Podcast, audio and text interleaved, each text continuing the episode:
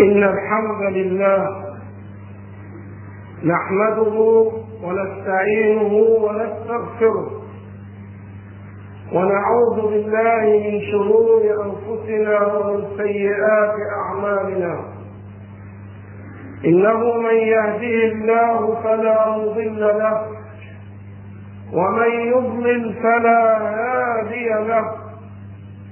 وأشهد أن لا إله إلا الله وحده لا شريك له. وأشهد أن نبينا محمدا صلى الله عليه وسلم عبد الله ورسوله. يا أيها الذين آمنوا اتقوا الله حق تقاته ولا تموتن إلا وأنتم مسلمون.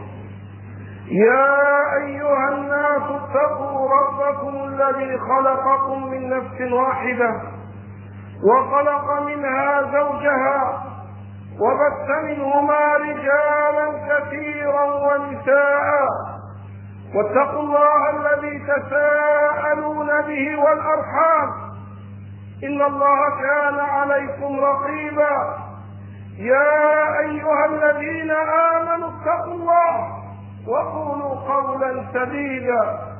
يصلح لكم أعمالكم ويغفر لكم ذنوبكم. ومن يطع الله ورسوله فقد فاز فوزا عظيما. إن أصدق الحديث كتاب الله تعالى. وخير الهدي هدي رسول الله صلى الله عليه وسلم. وشر الأمور محدثاتها وكل محدثة بدعة وكل بدعة ضلالة وكل ضلالة في النار. أما بعد فيا خير أمة أخرجت للناس. أوصي نفسي وإياكم بتقوى الله عز وجل التي هي وصية الله للأولين والآخرين. كما قال تعالى في محكم التنزيل ولقد وصينا الذين أوتوا الكتاب من قبلكم وإياكم أن اتقوا الله. عباد الله تعلمنا في اللقاء السابق درسا من سلوكيات ومواقف أمير المؤمنين عمر بن الخطاب. درسا في العدل نسأل الله سبحانه وتعالى أن يوفقنا لهذا الوصف لوصف صفة العدل العدل مع أنفسنا والعدل مع أهلينا والعدل مع أولادنا وما ولانا الله سبحانه وتعالى. إنه ولي ذلك والقادر عليه. واليوم أيضا نتعلم من مواقف لأمير المؤمنين عمر بن الخطاب رضي الله تعالى عنه درسا آخر. نسأل الله سبحانه وتعالى أن ينفع به. إنه ولي ذلك والقادر عليه. هذا الدرس الذي نتعلمه من أمير المؤمنين هو إخلاص الدين لله سبحانه وتعالى. القوة والشدة في العقيدة في التوحيد في إخلاص التوحيد لله في البعد عن الشرك وأسبابه والبدع وغير ذلك من هذه الأمور التي ما أرسل الله الرسل ولا أنزل الكتب إلا من أجلها. عباد الله ثبت عن عمر بن الخطاب رضي الله تعالى عنه بطرق مشهورة معلومة أنه سمع سمع رضي الله تعالى عنه أن أناسا من التابعين من عوام التابعين يذهبون إلى الشجرة التي بايع تحتها صحابة النبي صلى الله عليه وسلم رسول الله صلى الله عليه وسلم بيعة الرضوان يذهبون فيصلون عندها ويتبركون بها. ما إن سمع ذلك وكان غاية في الإخلاص لله سبحانه وتعالى. ما إن سمع بذلك رضي الله تعالى عنه حتى أمر بقطع هذه الشجرة. أمر بقطعها رضي الله عنه. شجرة ذكرت في كتاب الله عز وجل. قال الله تعالى لقد رضي الله عن المؤمنين إذ يبايعونك تحت الشجرة. هكذا بأن المعرفة إذ يبايعونك تحت الشجرة. لم يقل إذ يبايعونك تحت شجرة. إنما إذ يبايعونك تحت الشجرة. شجرة ذكرت في في كتاب الله. بايع المؤمنون الصحابة رضوان الله تعالى عليهم. النبي صلى الله عليه وسلم تحت بيعة الموت. هذه الشجرة أمر بقطعها أمير المؤمنين عمر بن الخطاب رضي الله تعالى عنه. وهذا يجعلنا نندفع إلى الحديث عن الآثار. لا أقول الآثار الإسلامية إنما الآثار الكفرية. التي وجدت في ديار المسلمين في الديار التي فتحها المسلمون رضوان الله تعالى عليهم كمصر وغيرها من هذه الديار. فإنه تكلم فيها أناس بهوى وبغير علم. عمر بن الخطاب رضي الله تعالى عنه يسمع بأن هذه الشجرة التي كان تحتها النبي صلى الله عليه وسلم والصحابة بايعت تحتها رسول الله صلى الله عليه وسلم وعمر رضي الله عنه نفسه ممن بايع النبي صلى الله عليه وسلم تحتها يسمع بأن الناس يذهبون يصلون عندها ويتبركون بها. فيأمر رضي الله تعالى عنه بقطعها. بل إنه لما فتح خالد بن الوليد رضي الله تعالى عنه تصفر وهي مدينة تقع ناحية الكوفة وهي وسط الكوفة والبصرة بأرض العراق. وجدوا فيها سريرا والقصة أوردها شيخ الإسلام ابن تيمية في مجموع الفتاوى وكذلك ابن القيم أوردها في أكثر من كتاب من كتبه. وجدوا فيها سرير عليه ميت. قالوا يقال له نبي الله دنياه. وكان هذا الميت قد مات من مئات السنين.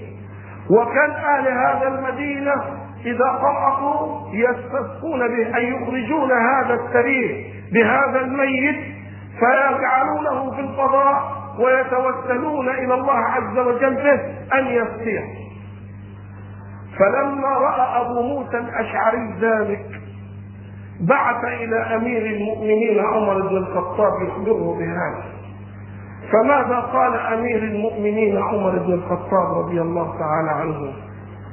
بعث إلى أبي موسى أن احفر له ثلاث عشر قبرا بالنهار ثم ادفنه بالليل في واحد منها وسوي هذا الواحد في الأرض لكي يتعامى عن الناس ولا يعرفونه ثم ارجم هذه القبور وارفعها على قدر شبر من الأرض. يقول ابن القيم بعد أن أورد هذه القصة والله لو كان ذلك في زماننا لجالدوا عليه بالسيوف. لجالدوا عليه بالسيوف. لكن هذا الرجل الذي امتلأ توحيدا وإخلاصا لله عز وجل وجاهم هذا التوجيه. كما أمر بقطع هذه الشجرة. وهذا كما قلت يدفعنا إلى الحديث عن الآثار. أقول الآثار الكفرية فإن كثيرا من العلماء الذين ينتسبون إلى العلم خرجوا علينا بفتاوى وشبهات أضلت الناس بهذا الأمر في هذا الأمر. فمن ذلك أنهم قالوا إن هذه الآثار رمز الحضارة يجب الاهتمام بها والمحافظة عليها وجعلوا في ذلك شبهة وهو أن الصحابة رضوان الله عليهم الذين فتحوا هذه البلاد ما تعرضوا لها ولا أزالوها ولا حذروا الناس منها. ثم يخرج كبيرهم ويقول إن التماثيل نوعان. أصنام تعبد من دون الله وهناك تماثيل لا تعبد من دون الله. فالذي تعبد من دون الله محرمة والتي لا تعبد من دون الله. من يقول بتحريمها فهذا هوى. ينبغي أن يتنزه عنه العقل الرشيد أو العقل البشري. ثم يستدل بقول الله تعالى يعملون له ما يشاء من محاريب وتماثيل وكفان كالجواب. إلى آخر الآيات التي تحدثت عن نبي الله سليمان عليه وعلى نبينا أفضل الصلاة والسلام. وهذه الشبهة عباد الله شبه واهية كبيت العنكبوت الذي قال الله عز وجل في وصفه وإن اوهن البيوت لبيت العنكبوت لو كانوا يعلمون. فالصحابة رضوان الله تعالى عليهم مثلا في مصر والله ما ذكرت كتب السير ولا كتب التاريخ ومن قرأ تاريخ فتح مصر للصحابة ما ذكروا من قريب أو بعيد. أنهم عرفوا شيء اسمه الأهرامات أو أبو الهول أو غير ذلك من الآثار الفرعونية على الإطلاق. بل لما سئل الزركلي وهو رجل من أعياد المئة الرابعة عشر الهجرة وقد كتب كتابا اسماه الأعلام وهو كتاب مشهور ترجم فيه لأعلام الأمة وترجم فيه لنفسه في آخر الكتاب فهو ممن ترجموا لأنفسهم. ذكر هذا الرجل سئل هذا الرجل كما في كتاب شبه الجزيرة العربية في المجلد الرابع سئل هل راى الصحابه رضوان الله تعالى عليهم الأهرامات؟ أو الذين فتحوا مصر هل رأوا الأهرامات؟ أو رأوا شيء من آثار الفراعنه فقال رضي فقال عليه رحمة الله إن هذا كله كان مغمورا في الرمال لا سيما أبا الهول هكذا قالها بالنص لا سيما أبا الهول. إن هؤلاء إن هذه الاثار كانت مغموره في الرمال. لا سيما أبا الهول. وأنتم ارجعوا إلى التاريخ الذي يضعونه. لمصر تجدون أن هذه الاثار وخاصة الآثار الفرعونية الموجودة في المتاحف المصرية كمتحف أبي سنقل وغيره من هذه الآثار تجدونها لا تتجاوز اكتشافها لا يتجاوز 200 عام قرابة قرنين فكيف الصحابة أكثر من الآن 15 قرنا قد فتحوا مصر؟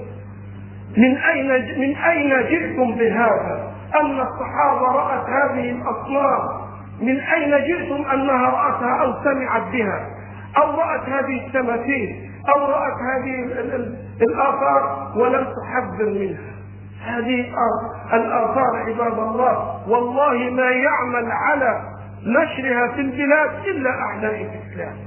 لماذا؟ لأنهم يريدون للديار الإسلامية أن يكون فيها رمز الوثنية. لا يكون فيها التوحيد الخالص لله سبحانه وتعالى.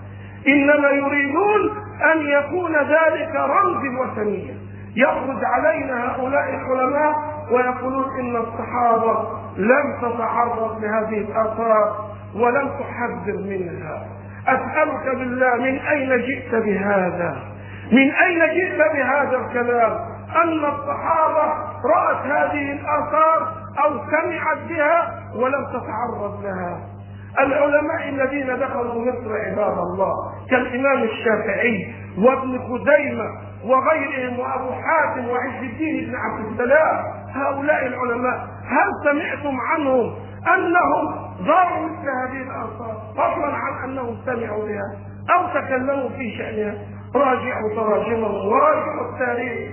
ينذركم أن هذه الأمور ما حدثت إلا منذ 200 عام. حينما دخل الاستعمار هذه البلاد فشجع على إحياء هذه الأمور وعلى الفنون الشعبية وغيرها وسمى هذا فن وهو عند الغرب الفن إله يعبد من دون الله ويقدس. وأصبح الآن في ديار المسلمين علمانيين يقدسون ذلك. ويعبدونه من دون الله. لا أقول يركعون أو يسجدون إنما حياتهم منشغلة بذلك. نسأل الله العافية. ومن انشغل بشيء عن الله فقد عبده من دون الله عز وجل. نسأل الله العافية من سخطه. الصحابة رضوان الله تعالى عليهم والله ما كانت تعرف الآثار الإسلامية ولم يثبت عن واحد منهم أنه قال نذهب إلى غار ثور الذي ذكره الله في القرآن وننظر فيه أو ننظر كيف كان يجلس النبي صلى الله عليه وسلم أو كيف جلس أبو بكر فيه هل سمعتم بهذا عن صحابي من صحابة النبي صلى الله عليه وسلم؟ هل سمعتم عن صحابي من صحابة النبي صلى الله عليه وسلم أنه ذهب إلى غار حراء الذي كان يتحنث فيه النبي صلى الله عليه وسلم وأول ما نزل عليه الوحي نزل عليه فيه هل سمعتم بذلك؟ والله ما سمعنا بهذا إنما كانت الصحابة تحافظ على آثار واحدة آثار النبي صلى الله عليه وسلم القولية والفعلية. وبهذا سادوا العالم وسادوا الدنيا وتربعوا عليها. كانوا يحافظون على هذه الآثار. كانوا يكابدون مشقة الأطفال ويغرلون الليل بالنهار لكي يدونوا للأمة هذه الآثار. حتى كان الصحابي يسافر من بلاد الحجاز إلى بلاد العراق. من أجل حديث عند فلان يصيب في بلاد العراق. لا يسافر بطائرة ولا يسافر على فرس إنما يسافر على ناقه انظروا كم يقطع من الأوصار.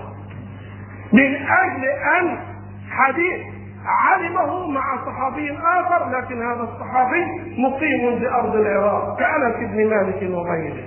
رحل جابر بن عبد الله من بلاد الحجاز من مدينة رسول الله صلى الله عليه وسلم إلى أرض العراق من أجل حديث سمعه مع صحابي سمعه أنه مع صحابي آخر. هؤلاء كانوا يتتبعون هذه الآثار.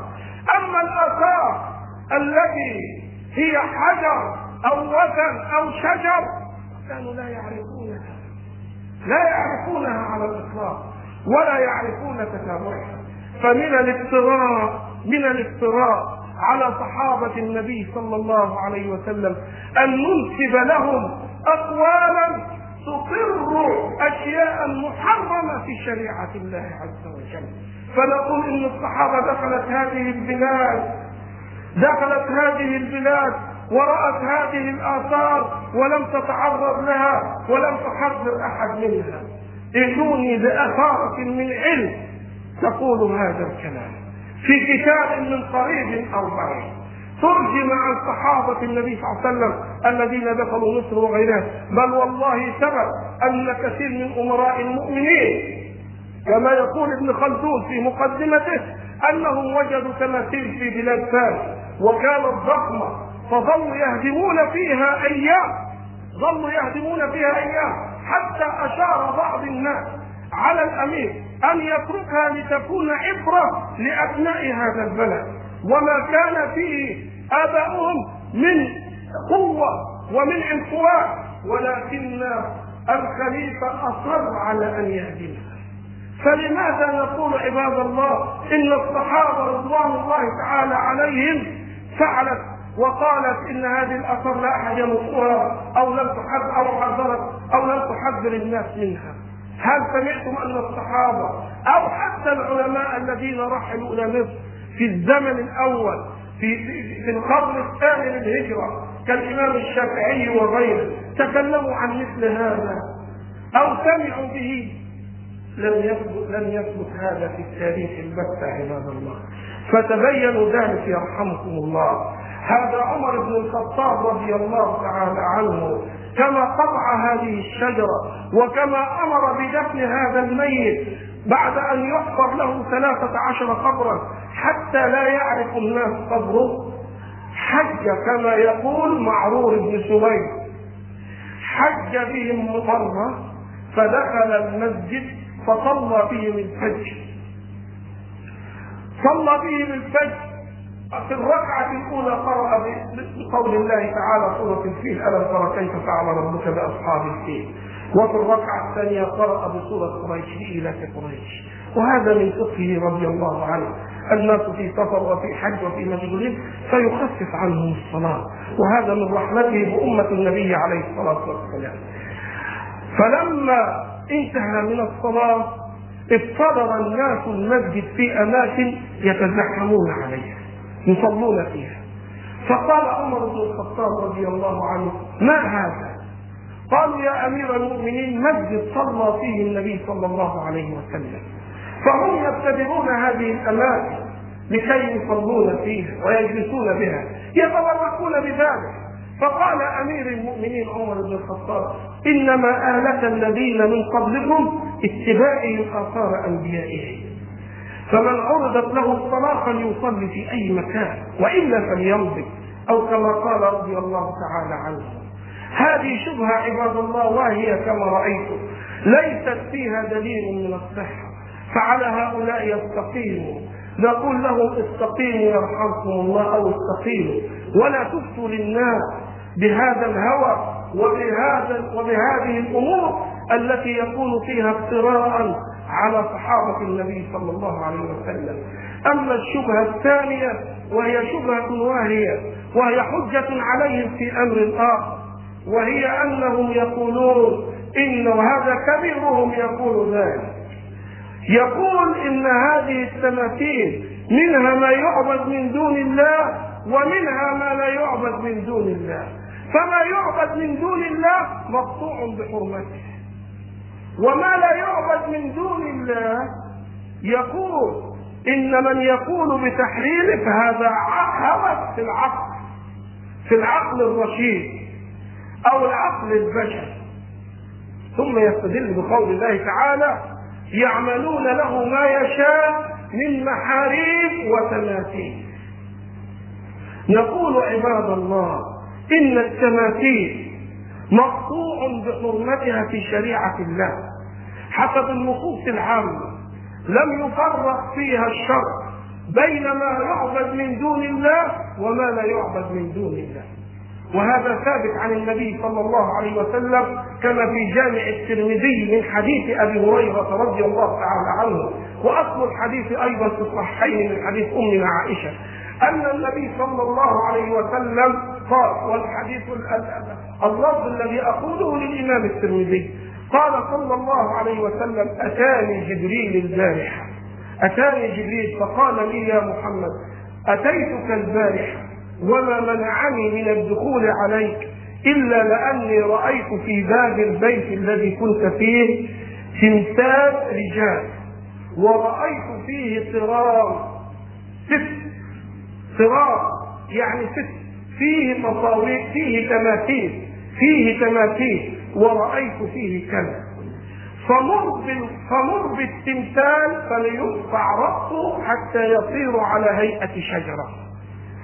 ومر بالقران فليقطع قطعتين وليجعل منه وسادتين طوفآن طوفآن ومر بالكلب فليخرج قال ففعل رسول الله صلى الله عليه وسلم ذلك. رسول صلى الله عليه وسلم في بيت وهذا البيت فيه نقش تمثال رجل. لما رأى جبريل هذا قال له مر الرأس مر بالرأس فتقطع. برأس هذا التمثال تقطع. وهذا الست اللي إحنا بنسميه ستارة هذا قماش سرار هذا الستر عليه تماثيل هكذا نص الحديث. ما قال تصاوير؟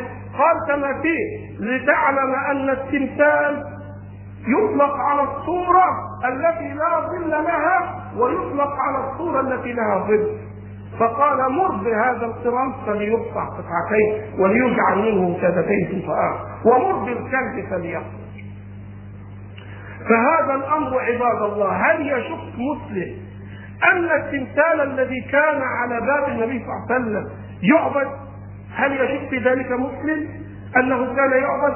طبعا لا. لا يمكن ابدا أن يقول أحد أن هذا التمثال ولعل النبي صلى الله عليه وسلم لم يتنبه له ولعل النبي صلى الله عليه وسلم لم يوحى إليه بتحريم ذلك قبل هذا. وأمر هؤلاء عجيب. لما قال علماء السنة إن التصوير حرام أي الصور التي لها ظل إلا ما دعت إليه التي لا ظل لها هي الصور الفوتوغرافية أو المرسومة باليد. علماء السنة يقولون أنها محرمة. إلا ما دعت الضرورة إليه. من نحو تخريج جواز سفر أو بطاقة أو غير ذلك. لما قالوا هذا قام علماء الرأي هؤلاء وقالوا إن المقصود بالصور في أحاديث النبي صلى الله عليه وسلم التماثيل. أما الصور التي لا فهي جائزة. لماذا حينما تكلموا عن التماثيل قلت فرقتم وقلتم يعبد ولا يعبد؟ لماذا؟ ما هذا التناقض وما هذا الهوى؟ أنتم قلتم أن المقصود بالصور المحرمة ليست الصور الفوتوغرافية. إنما المقصود التماثيل فالتماثيل عندهم عندما نتكلم عن أحكام التصوير يقولون أن هذه التماثيل محرمة. إنما الصور الفوتوغرافية ليست محرمة. لماذا الآن تقولون أن هذه التماثيل رمز حضاري ينبغي الاهتمام به؟ لماذا يا عباد الله؟ لتعلموا أنهم أصحاب هوى. ولو قالوا كلمة الحق والله لأراحوا الناس والقرار وما دخل الغرب بتماثيل في ديار المسلمين. إلا أن يجعلوا رمزا رمزا وثنيا موجودا في بلادنا. وليرجعوا الناس إلى ثالث عهدهم من فرعونية وغيرها بعدما قضى عليها الإسلام بتشريعات ومنهاج. لماذا عباد الله؟ هذا عباد الله ينبغي أن نتنبه له. أمير المؤمنين عمر بن الخطاب يعطينا دروسا في العقيدة. لما لما لما اكذبت الأرض على عهده كما في صحيح البخاري وغيره خرج رضي الله تعالى عنه ينتصر بالناس فماذا صنع؟ والله سن سنة حميدة. لم تثبت هذه السنة من قبل أمير المؤمنين عمر بن الخطاب. أخذ بيد العباس بن عبد المطلب. عم النبي صلى الله عليه وسلم وقال اللهم إنا كنا نستشفع إليك بنبيك أو نستسقي بنبيك أن تسقنا واليوم نستشفع إليك بعم نبيك. ادعو يا عباس ادعو يا عباس فتوسل إلى الله عز وجل بدعاء رجل صالح من آل بيت النبي صلى الله عليه وسلم. بدعائه لا بذاته. كما يفعل الآن القبوريين كما يفعل القبوريون عند القبور. يتوسلون بأصحاب القبور وهم أموات. لا يملكون لأنفسهم ضرا ولا نفعا فضلا عن غيرهم. ومن أضل ممن يدعو من دون الله من لا يستجيب له إلى يوم القيامة وهم عن دعائهم غافلون. وإذا حشر الناس كانوا لهم أعداء وكانوا بعبادتهم كافرين. لكن أمير المؤمنين عمر بن الخطاب لم يتجه إلى قبر النبي صلى الله عليه وسلم ولم يتوسل إلى الله عز وجل بالنبي صلى الله عليه وسلم بعد وفاة النبي صلى الله عليه وسلم. إنما قال اللهم إنا كنا نستشفع أو نستسقي بنبيك واليوم نستسقي بعم نبيك ادعوا يا عباس فتقدم العباس يدعو والناس يؤمنون حتى نزل المطر. هذه السنة سنها أمير المؤمنين عمر بن الخطاب للولاة من بعده فقام بها معاوية بن أبي سفيان رضي الله تعالى عنه واستسقى بيزيد بن الأسود وقال ادعوا يا يزيد فدعا يزيد فنزل المطر. هذه دروس نتعلمها من أمير المؤمنين عمر بن الخطاب وما قصة مع النيل ببعيدة عباد الله فهي مشهورة. حينما فتح عمرو بن العاص مصر. جاءه أهل مصر في شهر من شهور الأعاجم أظنه هنا في هذا الشهر يوم الثاني عشر منهم كانوا يزينون فتاة يذهبون إلى أبويها فيرضون الأبوين بما يشاءان يعطونه من المال حيث أن تأخذ هذه الفتاة فيوضع عليها أفضل الحلي وأفضل الثياب. والقصة أوردها ابن كثير عليه رحمة الله في تفسيره وأوردها أيضا في البداية والنهاية وأوردها الإمام اللالكائي عليه رحمة الله في اعتقاد أهل السنة في كرامات عمر بن الخطاب رضي الله تعالى عنه. الحاصل أنهم قالوا لعمرو بن العاص أيها الأمير إنه إذا كان ذلك اليوم جئنا بفتاة. وهذا النيل كما تعلمون يسقى من من امطار الحبشة. سبحان الله العظيم. ذكر ابن كثير ما ذكره عند قول الله تعالى أولم يروا أنا نسوق الماء إلى الأرض الجوف فنخرج به زرعا تأكل منه انعامهم وانفسهم أفلا يبصرون يقول ابن كثير عليه رحمة الله عند هذه الآية أن ليس المراد بأرض مصر خاصة ولكن هي بعض المقصود. ويقول قطعا الآية مراد بها أرض مصر ولكن ليست خاصة إنما هي عامة. يقول إن هذه الأرض تحتاج إلى ماء هي وأهلها. ما لو نزل هذا الماء مطر عليهم لتهدمت أبنيتها. هذه الأرض مصر هي وأهلها يحتاجون من الماء. ما لو نزل هذا الماء مطر عليهم لتهدمت أبنيتها. قال فمن رحمة الله عز وجل أنه يسوق لهم المياه الزائدة من أرض الحبش تنحدر إلى أرض النيل. وهذه من رحمة الله عز وجل بنا. فلنشكر الله عباد الله على هذه النعمة ولنحمده عليها. فهذا المطر الماء يأتي إلى أرض النيل من أرض الحبشة. أولم يروا أنا نسوق الماء؟ يقول فجاء أهل مصر إلى عمرو بن العاص وقالوا له أيها الأمير إنه إذا كان اليوم الثاني عشر من بؤنة وهو شهور الأعاجم يعني أتينا إلى فتاة فأرضينا أبويها ثم جعلنا عليها من أفضل الحلي والثياب ثم ألقينا بها في نهر النيل فيجري فقال لهم عمرو بن العاص إن الإسلام لا يهدم ما قبله ولا يكون مثل ذلك في الإسلام. فانتظروا إلى انتهاء الشهر. وهذه من الابتلاء لكي تعلموا عباد الله وانتظروا الشهر الذي بعده. والشهر الذي بعده هم كم حينما يفعلون ذلك كانت تأتي المياه بعد يوم أو يومين حسب أقدار الله الكونية. فانتظروا نهاية الشهر ثم شهر ثم شهر كما أثبت ذلك ابن كثير في البداية والنهاية. ولم تأتي المياه فهموا الذين حول حول النيل هموا للجلاء عنه. فبعث عمرو بن العاص إلى عمر بن الخطاب يخبره بالخبر ويقول له كيف وكيف حصل كيف. فبعث إليه عمر بن الخطاب وقال له قد أصبت فيما قلت يعني إن الإسلام يهدم ما قبله وإن مثل هذا لا يكون في دين الله. قال له قد أصبت ما قلت ثم أعطى للرسول بطاقة قال له اعطها لعمرو يلقيها في النيل وكتب رسالة إلى النيل من عبد الله عمر أمير المؤمنين إلى نيل مصر. فإن كنت تجري بأمر الله الواحد القهار فأهلا.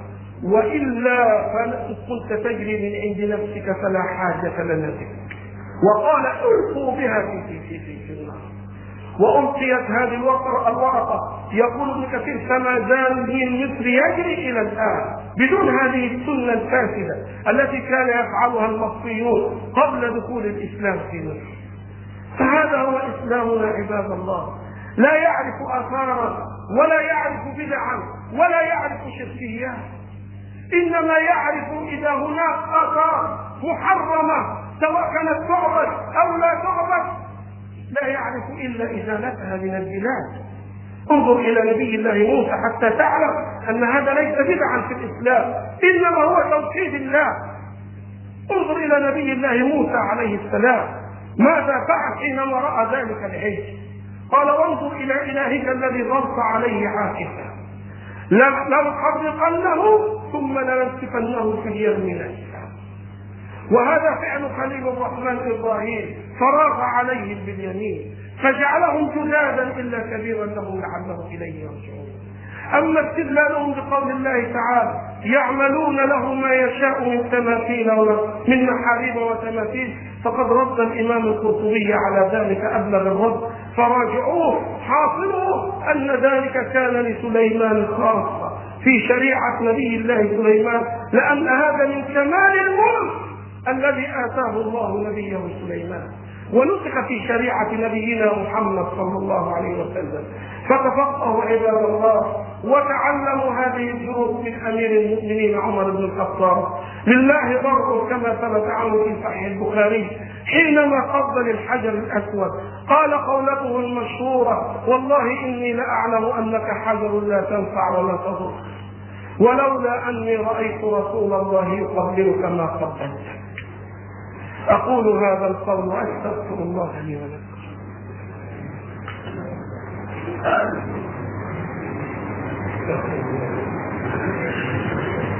الحمد لله نحمده ونستعينه ونستغفره ونعوذ بالله من شرور أنفسنا ومن سيئات أعمالنا.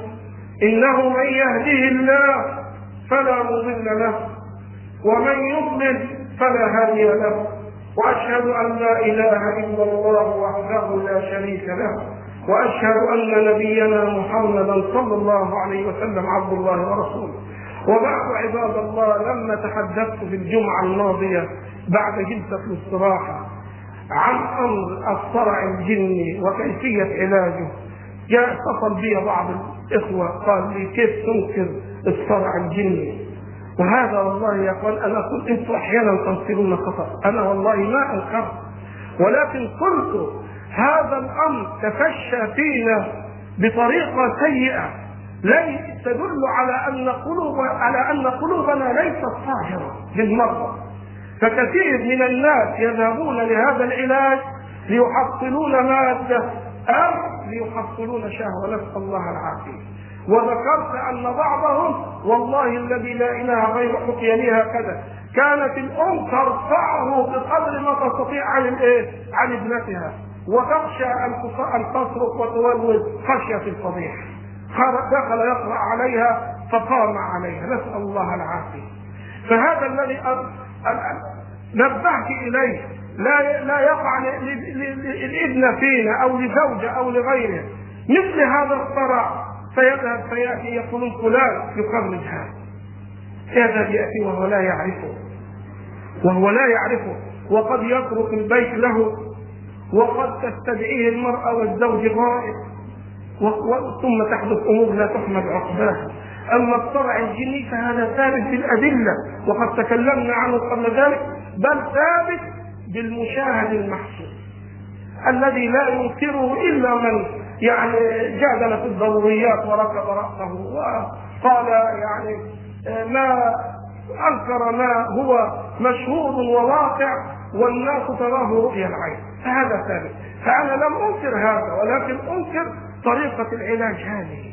قلت أنت إذا كان فيك صلاح وتقوى وأنت من أهلها اقرأ عليها أو اقرأ عليه بس فقط ما في غير القراءة. ما في غير القراءة فقط.